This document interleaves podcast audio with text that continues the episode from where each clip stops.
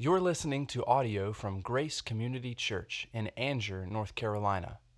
More information about Grace Community Church can be found at graceccnc.org.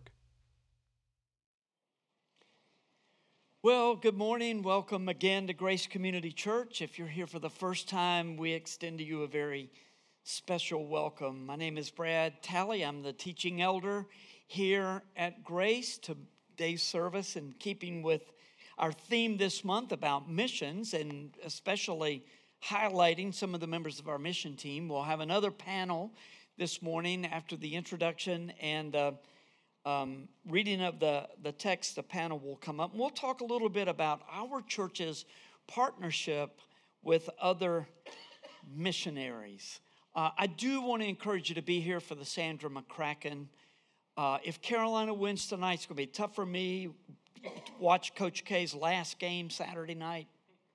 Get that? Uh-huh. but I'm going to do my best to be there. We're doing home group in the game tonight, so there you go. I can do it. If I can do it tonight, I can do it Saturday. Well, I want to ask a question, shift to a little more important sort of a, a topic. What really matters to you? What? Check that. What really matters in life? Now, that's going to be a different answer for an 18 year old and an 83 year old. It'll be different for someone living in Kansas and someone uh, living currently in Mariupol, Ukraine. What really matters in life is going to be answered differently by a Christian and a non believer. These are extreme options just to get our minds going about what life's most important issues are. But I understand it's difficult to put yourself in, in the place of a crisis in your mind. some of you live there all the time, you know, oh, it's going to happen, something bad's going to happen. I live there more than I want to live there.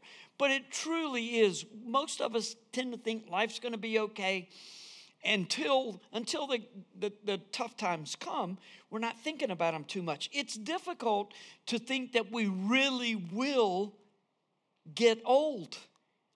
I mean if you're my age you go to the high school reunion and realize that everybody else there is old but you somehow have avoided getting old. Maybe mental slippage a little bit but uh, it's not that we don't want to think about the important matters of life, we just don't want to think about them right now. Well, the Apostle Paul assumes a posture of total surrender to the Lord in our text, Philippians 4, verses 10 to 23. His expressions of gratitude for the financial support that the Philippian church uh, gave him are intermingled with instructions about what God expects from his children. And he gives these instructions by way of citing examples in his own life about how the Lord has taken care of him. There's a great deal of encouragement and instruction for us as well in the partnerships that we enjoy with our missionaries. So, after the text is read, I'm going to invite uh, our panel up, and we're going to have just a few minutes talking about some of the stuff that the mission team does on behalf of the church for uh, our missionaries. Uh, so we'll begin, though, with the reading of the text. So I'll ask you if you would please stand as God's word is read. The Apostle Paul, talking to his very dear friends in Philippi, says in verse 10 I rejoiced in the Lord greatly that now at length you have revived your concern for me. You were indeed concerned for me, but you had no opportunity. Not that I am speaking of being in need, for I have learned in whatever situation I am to be content. I know how to be brought low, and I know how to abound. In any and every circumstance, I have learned the secret of facing plenty and hunger, abundance and need. I can do all things through him or Christ, it says in some of your translation, who strengthens me.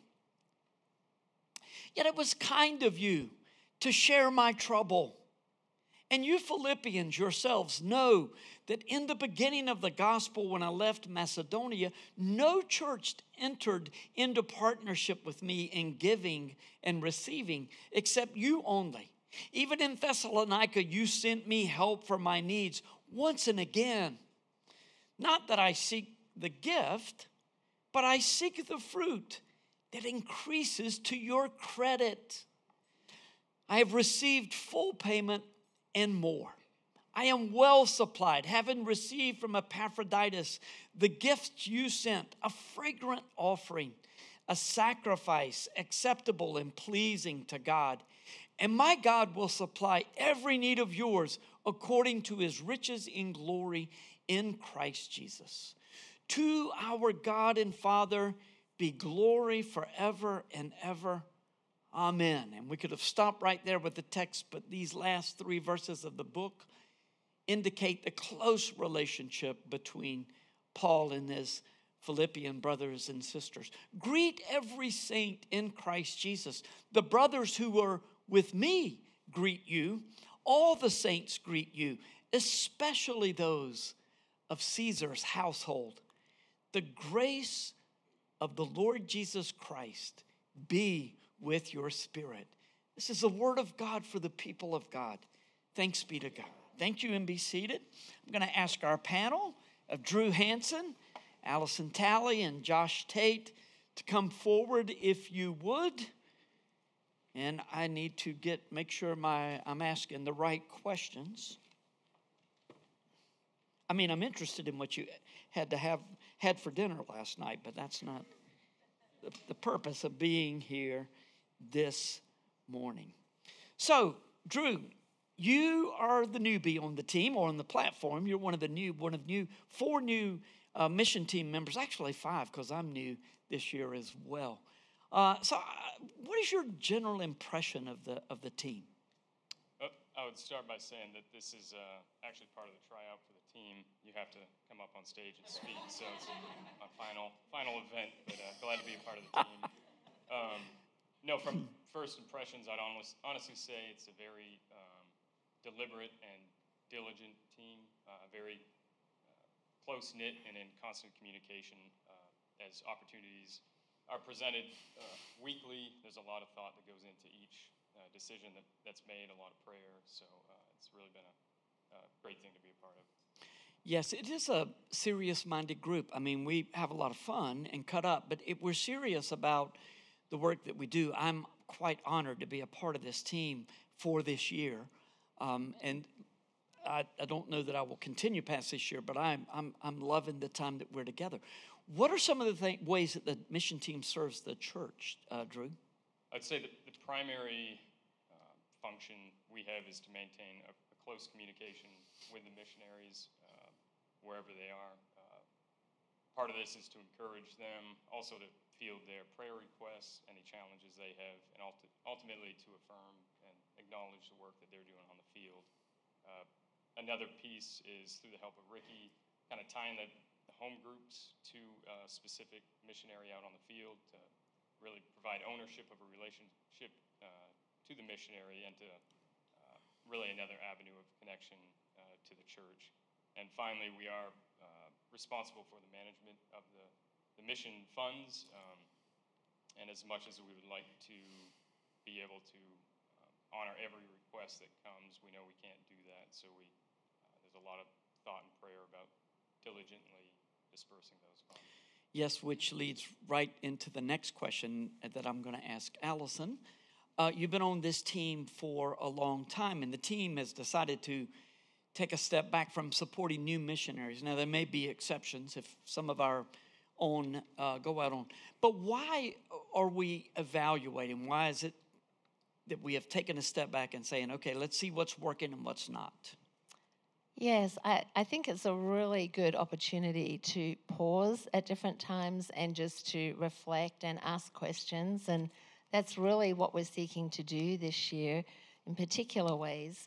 Um, we're, we're still looking very closely at our three guiding principles that I shared um, a couple of weeks ago when I was on the panel, and they are to firstly support our own, and then secondly to go deeper as opposed to broader, and thirdly to support our missionaries after they come off the field into their retirement should they need that support. So we're still looking very closely at those three guiding principles, but some of the questions that we are currently asking are things like how do we determine the amount of support that goes to particular missionaries? Should a single missionary receive the same amount as a married missionary? Should a single missionary receive the same amount that a family of a couple with maybe five children receives? So we're trying to partner more closely with our missionaries and really determine what their needs are. For example, if there are missionaries that are serving abroad, then what are their travel expenses when they have to come back on furlough to the States? If they have a family of five, that's going to be a lot of money in airfares. So, really trying to seek the Lord for wisdom, but also to connect very closely with the missionaries and ascertain what their needs are.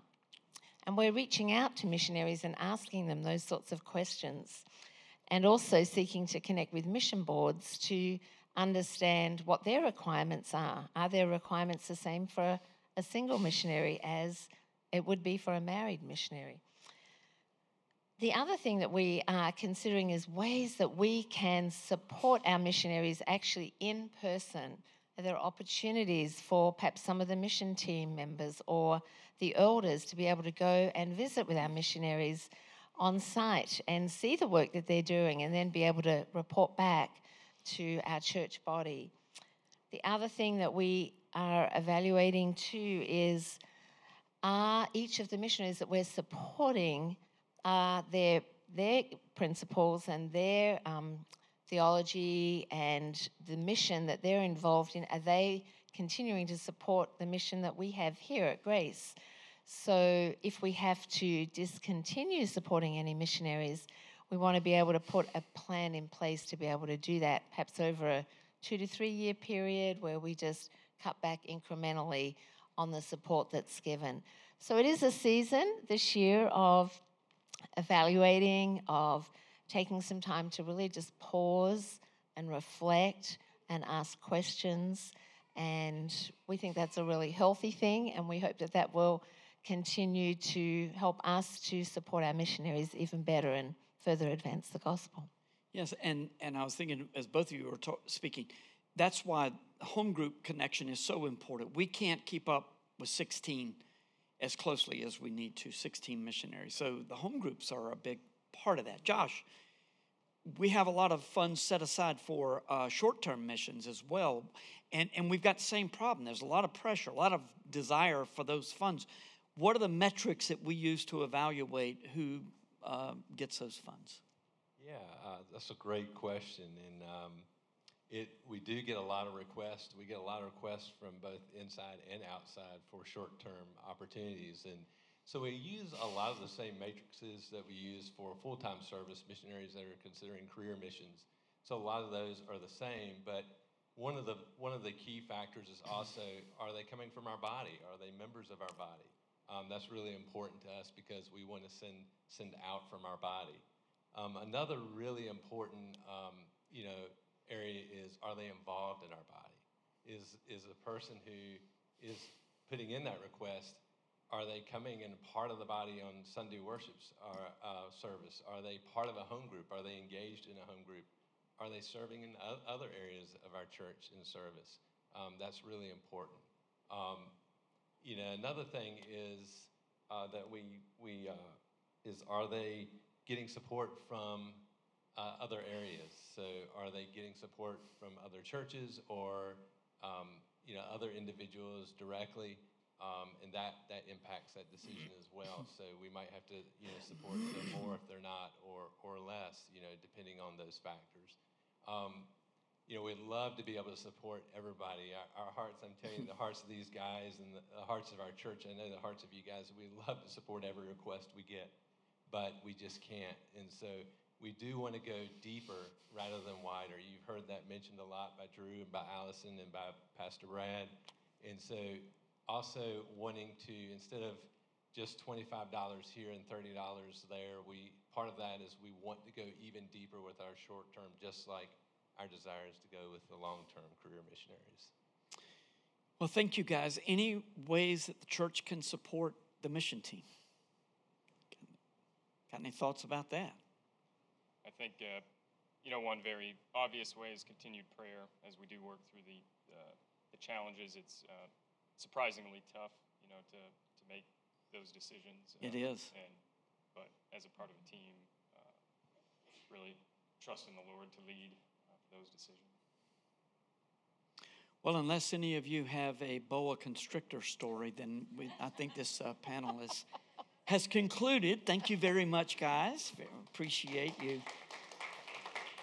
Your service to our body and um, serving on the mission team. One of the things that uh, I thought about mentioning, then I thought, nah, I won't do it, but yeah, I will. Uh, we meet once a month on the second Sunday of the month after the second service. And right now, our mission team members are providing the meals. But if you've I've got a really great dish that you would like to provide for our group, um, I think we could accommodate that. And one thing I do want to mention too, because it's sort of been dribbling out, and some of you know, some of you don't.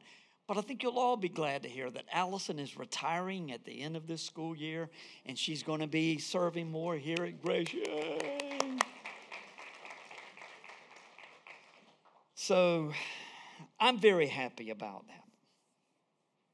Well, I want you to know that I would probably get a lower grade than I would desire in a homiletics class for this sermon because the points don't really match up with the title but it's one of the things that I've seen in Scripture is that it is so expansive. And some of you may feel very strongly in this direction. You may think, oh, I think that's a great idea. I've never really been able to understand how preachers can always distill a text into one main idea because there's a lot going on in almost all of Scripture. So, we're going to be seeing about the relationship, the, the, the points talking about the relationship between supporting missionary or supporting churches in the missionary, but it only works when there's a high level commitment to the Lord by all parties. Now, don't be discouraged if you don't feel like you are high level commitment, especially the kind that we've read about in the text today at this particular point, Paul, even Paul said, I have learned to be content in all situations. So it takes time. It, it, it, it, it, our growth as believers develops over time. And so, with that, three points of application for our church's role in missionary support from the text, beginning with financial support for our missionaries, is only the beginning of our involvement with them.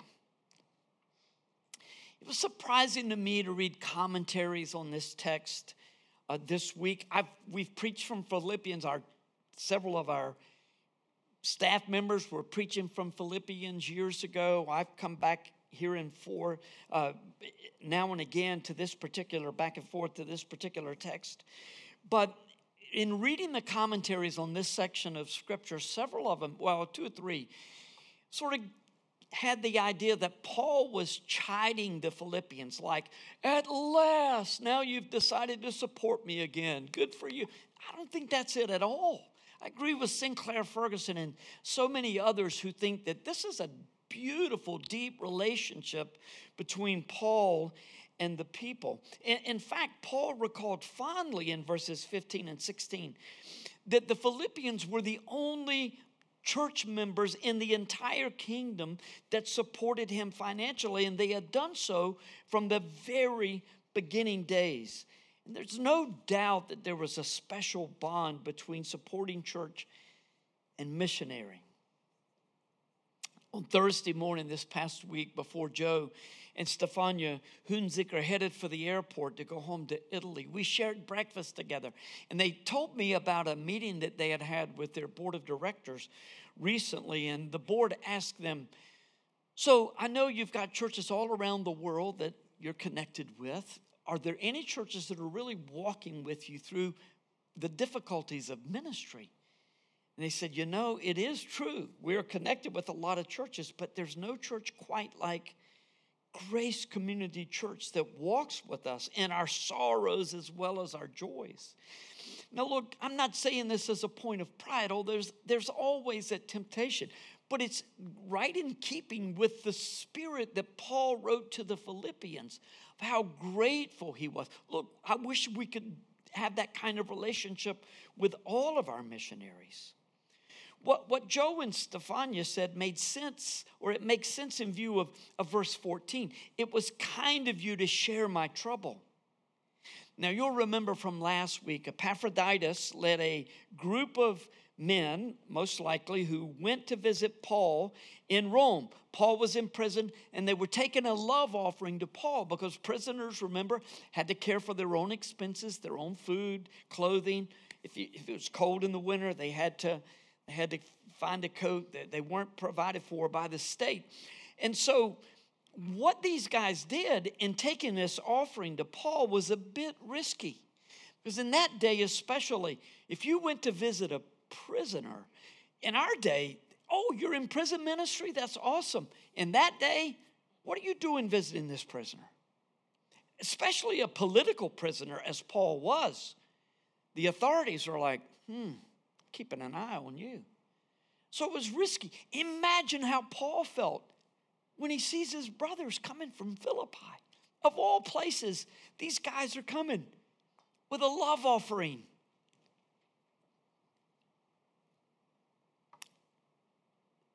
I want to say a word about Philippians 4, 4:13. One of the most misused verses of our day. I can do all things through Christ or through Jesus, through him who strengthens me. Notice what Paul did not say. I can accomplish all things through Christ, or I can be the best version of myself in Jesus. And he certainly didn't mean I can make the basketball team, I can come in first in the race, I can get a PhD in my field. I know in Christ I can do all things. Beginning in verse 11, Paul said, Hey, thank you for the gift, but in saying thank you, I'm not suggesting that you send another offering to me. Don't, I'm not saying you need to send more, more money. If I've learned anything over the years, it's that God is going to take care of me. Whether I find myself eating like a king or if I'm hungry and as poor as a church mouse, as they say. Either way, I can do all things through Christ who strengthens me.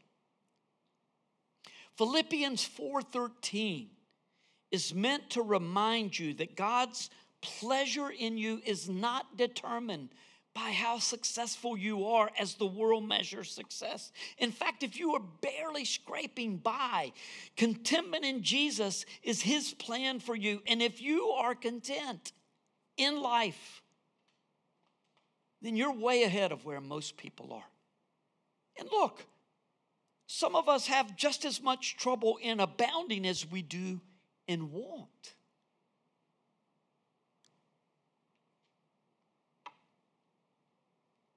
Philippians 4:13 would be just as appropriately a reference by the person who finishes fourth in a race as the one who finishes first. Now, wouldn't that be an interesting interview? You know, I finished just off the medal stand, but that's okay. I finished fourth place. I can do all things through Christ who strengthens me. I did my best and I'm content. The Lord has taught me to be content no matter where I finish. Now, some of the Campbell wrestlers came up to me after the first service and, I, and they said, Let's go out back and talk about that. No, I'm, I'm kidding. Actually, one of them said, You know, until this year, I would have never been able to understand that concept. Again, like we talked about last week or two, ambition is lauded as a great core value that a person can have in, in, in our land. But ambition has always been looked on through the ages with suspicion and is especially so in Scripture. So we have a, we have a far more complicated task than those who are. Because it's a good thing if you do the best you can. It's a good thing if you excel, and excellence is a core value of yours. But keeping it all balanced in our mind, what happens when things are going well and the bottom falls out? Whether it's your fault or not, can you be content? What happens if you're used to getting by on meager fare and then all of a sudden God blesses you with wealth or with the ability to travel or to learn? Can you excel in abundance? Paul's, Paul's saying, it doesn't matter to me. Whatever circumstance I am in, I can do all things through Christ who strengthens me. You know, this explanation gives me an even greater understanding of how broad the broad and deep the gospel is in scripture and how counterintuitive it is. We cannot earn our salvation, we know that, but we want to earn everything else. What the Lord wants to earn is our trust. He doesn't need to earn that. You know my point, though. I'm just saying the Lord is calling us to trust Him and to be content in whatever circumstances we're in. Do your best, absolutely do your best. But life is not always going to work out. And when it doesn't, it doesn't mean you failed. You've only failed if you go around all the time saying, I'm a failure. I just didn't do good enough. God must be disappointed. No, Look, view all of life through the cross. Cross centered life is what God wants for us. We cannot earn our salvation. We cannot be good enough to win the race. The race that is that matters more than any other, this race of life, and end up where we want to be in, in, at the finish line. But Jesus ran the race for us. And he endured to the end. The sinless Son of God went to the cross, took our sins upon himself, died in our place. And his victory becomes our victory. When we confess our sins and believe that Jesus died for us, then we are his. We belong to him. Since the gospel is woven throughout Scripture and into our lives, the second point makes sense as well. Our missionary successes are our successes. Jesus said in Matthew 10 41, the one who receives a prophet because he is a prophet will receive a prophet's reward. Give a cup of cold water, you'll receive a reward for doing it. The Bible is full of this sort of truth. We think that one should earn everything he receives. But once again, we see the counterintuitive nature of the gospel all through Scripture. You remember in, G- in, in Matthew 20, Jesus is given the parable of the workers of the vineyard. The master of the house goes out in the morning at 6 a.m. and he hires workers. And then at noon, he hires workers. And then at 5 p.m., and this breaks down in real life because nobody's waiting around at 5 p.m. to be hired.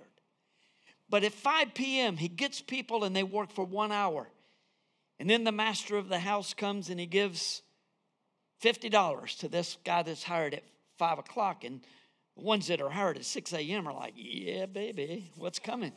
You know what comes? $50. And they're like, how is this fair? And he's like, friend, are you upset because I'm generous? We agreed on this amount, right?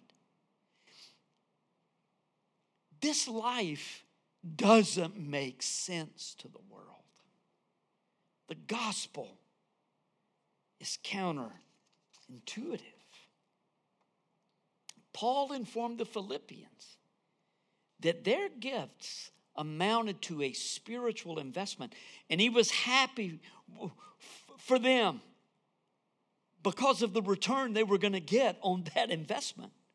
What we do with our money might be the best indicator, one of the best indicators of the quality of our relationship with the, with the Lord. Now, look, I, clearly, just giving money, throwing money at stuff, or giving money to the church, or to whatever, that doesn't You can't buy a relationship with God. But if this relationship is genuine in your heart and you overflow with a generous spirit, then that means a whole lot in the Lord's eyes. And it means a lot in the eyes of, of everyone around. You don't give your money to be seen. We have to be very careful about that.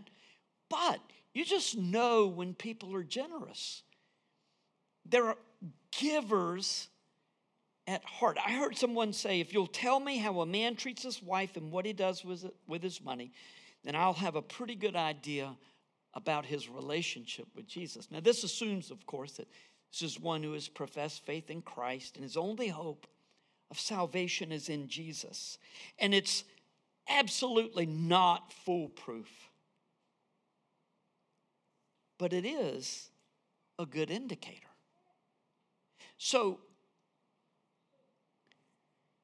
well, more about it in this last point. Let's go to that now, it, it, which is this as we give sacrificially and cheerfully, God will meet our needs, and that will be enough. Now, that is really hard for us to assent to.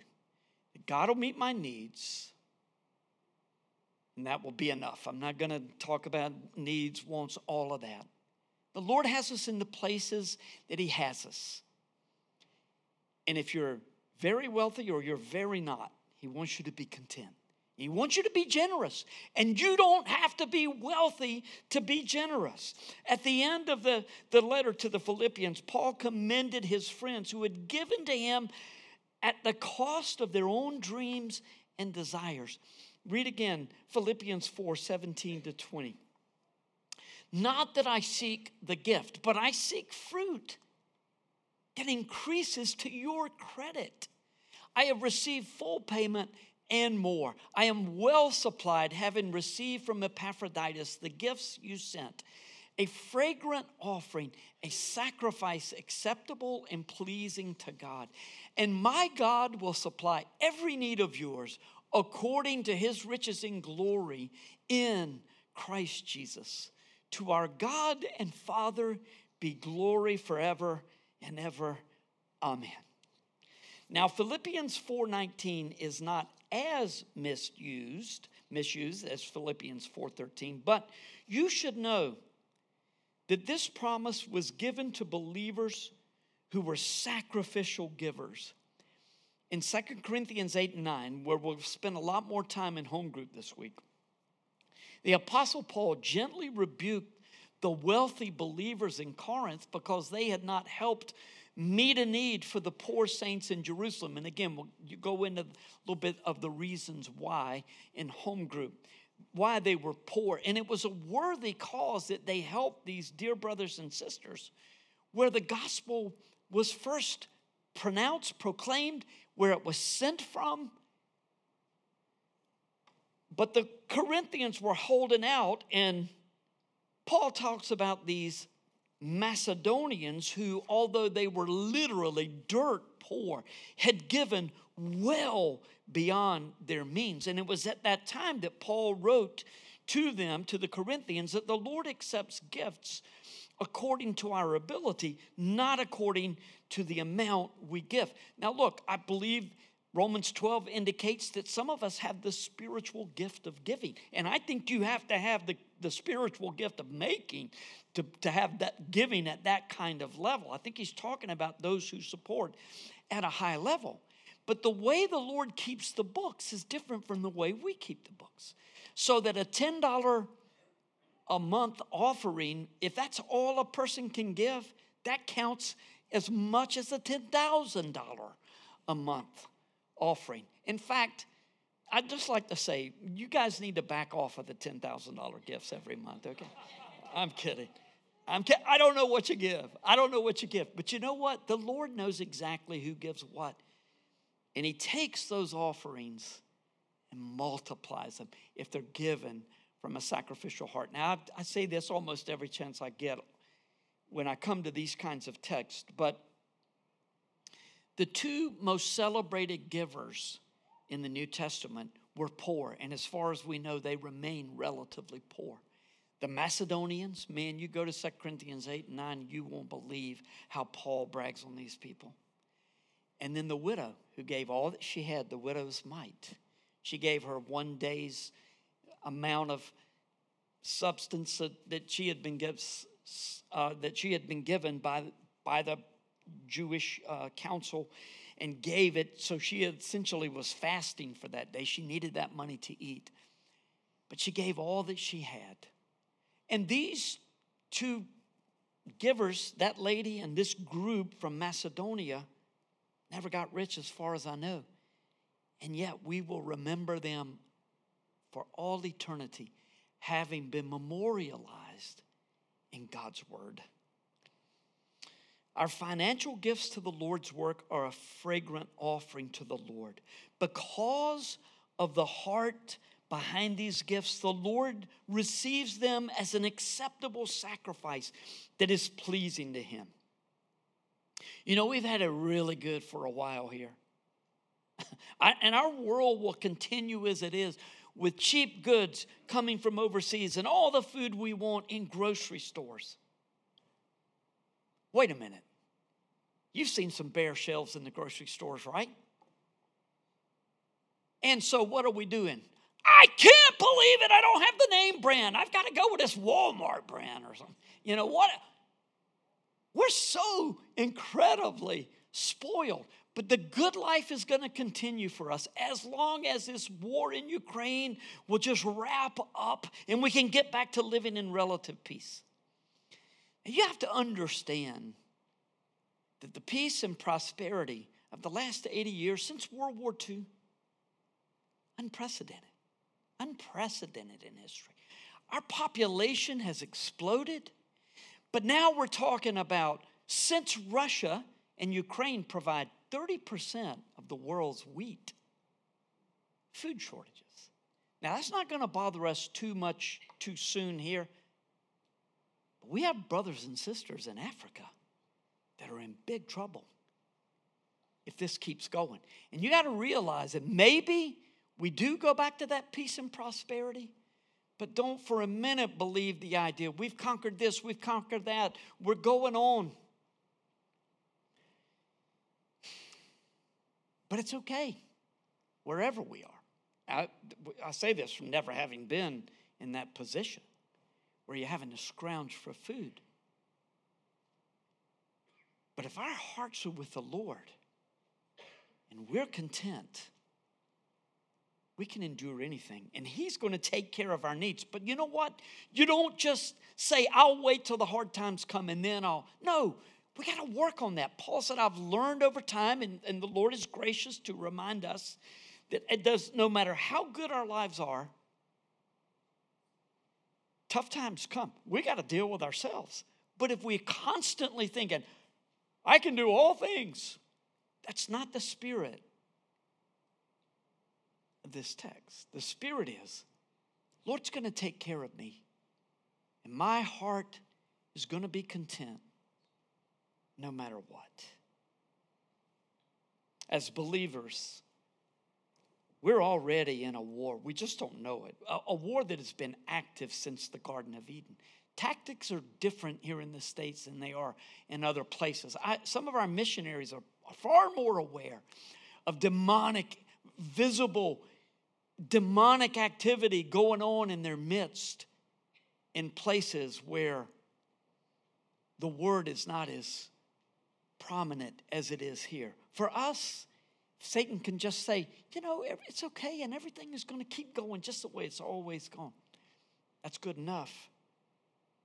Can you imagine what it's like to be hungry?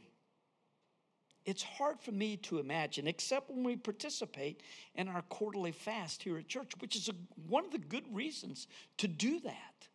If you don't do it on your own, do it when the church does it. It counts just as much. That's the this the whole thing about credit and about credit to our eternal accounts because of the gifts that we give, the fruit that increases to our credit, is the way that God's plan plays out in our lives. Even if we're hungry at times, God will meet our needs as we give to kingdom work, which is an investment that yields eternal dividends. And if you're thinking, wow, we're in our 40s, I've never really given like I should to the Lord's work. Start it right now. You know what I've never heard somebody say? Oh, we started tithing and it just ruined us financially. It just, I've never heard anybody say that. I have heard over and over and over again. We had no idea where the money was going to. We didn't have money. I mean, looked at our budget, and it's impossible for us to start giving a tenth of our money to the church. We did it, and don't ask me. I keep the books, and I'm I I I, I don't know how it happened, but we have enough, more than enough. These Philippians were people that were just just couldn't give enough. They begged to be a part. Paul's like, no, no, no, you don't need to help. And they said, no, please let us, please let us give. And now they're sending this gift to Paul in prison. So, what is it that really matters? I mean, do we prefer decades more of peace and prosperity? Or to be so given over to serving the Lord with our whole hearts and lives that we learn to be content in all circumstances? It doesn't have to be an either or. It doesn't have to be one or the other. It could be both. Things can keep going relatively peacefully, but the Lord at all times brings things into our lives that remind us that this life is temporary. The blessings of this life come and go. But a relationship with Jesus cannot be replaced in any way by anything that the world has to offer. It's, it, it's best to have our hearts and our senses in a posture that is prepared to serve the Lord no matter what.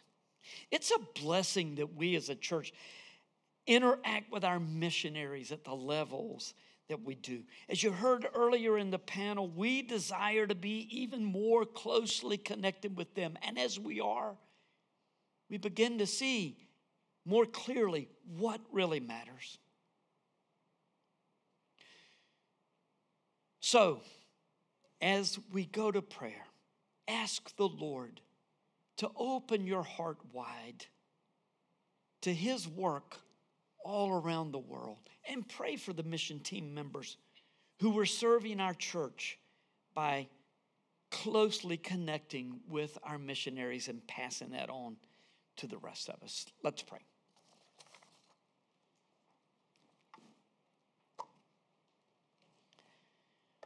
Well, Father, um,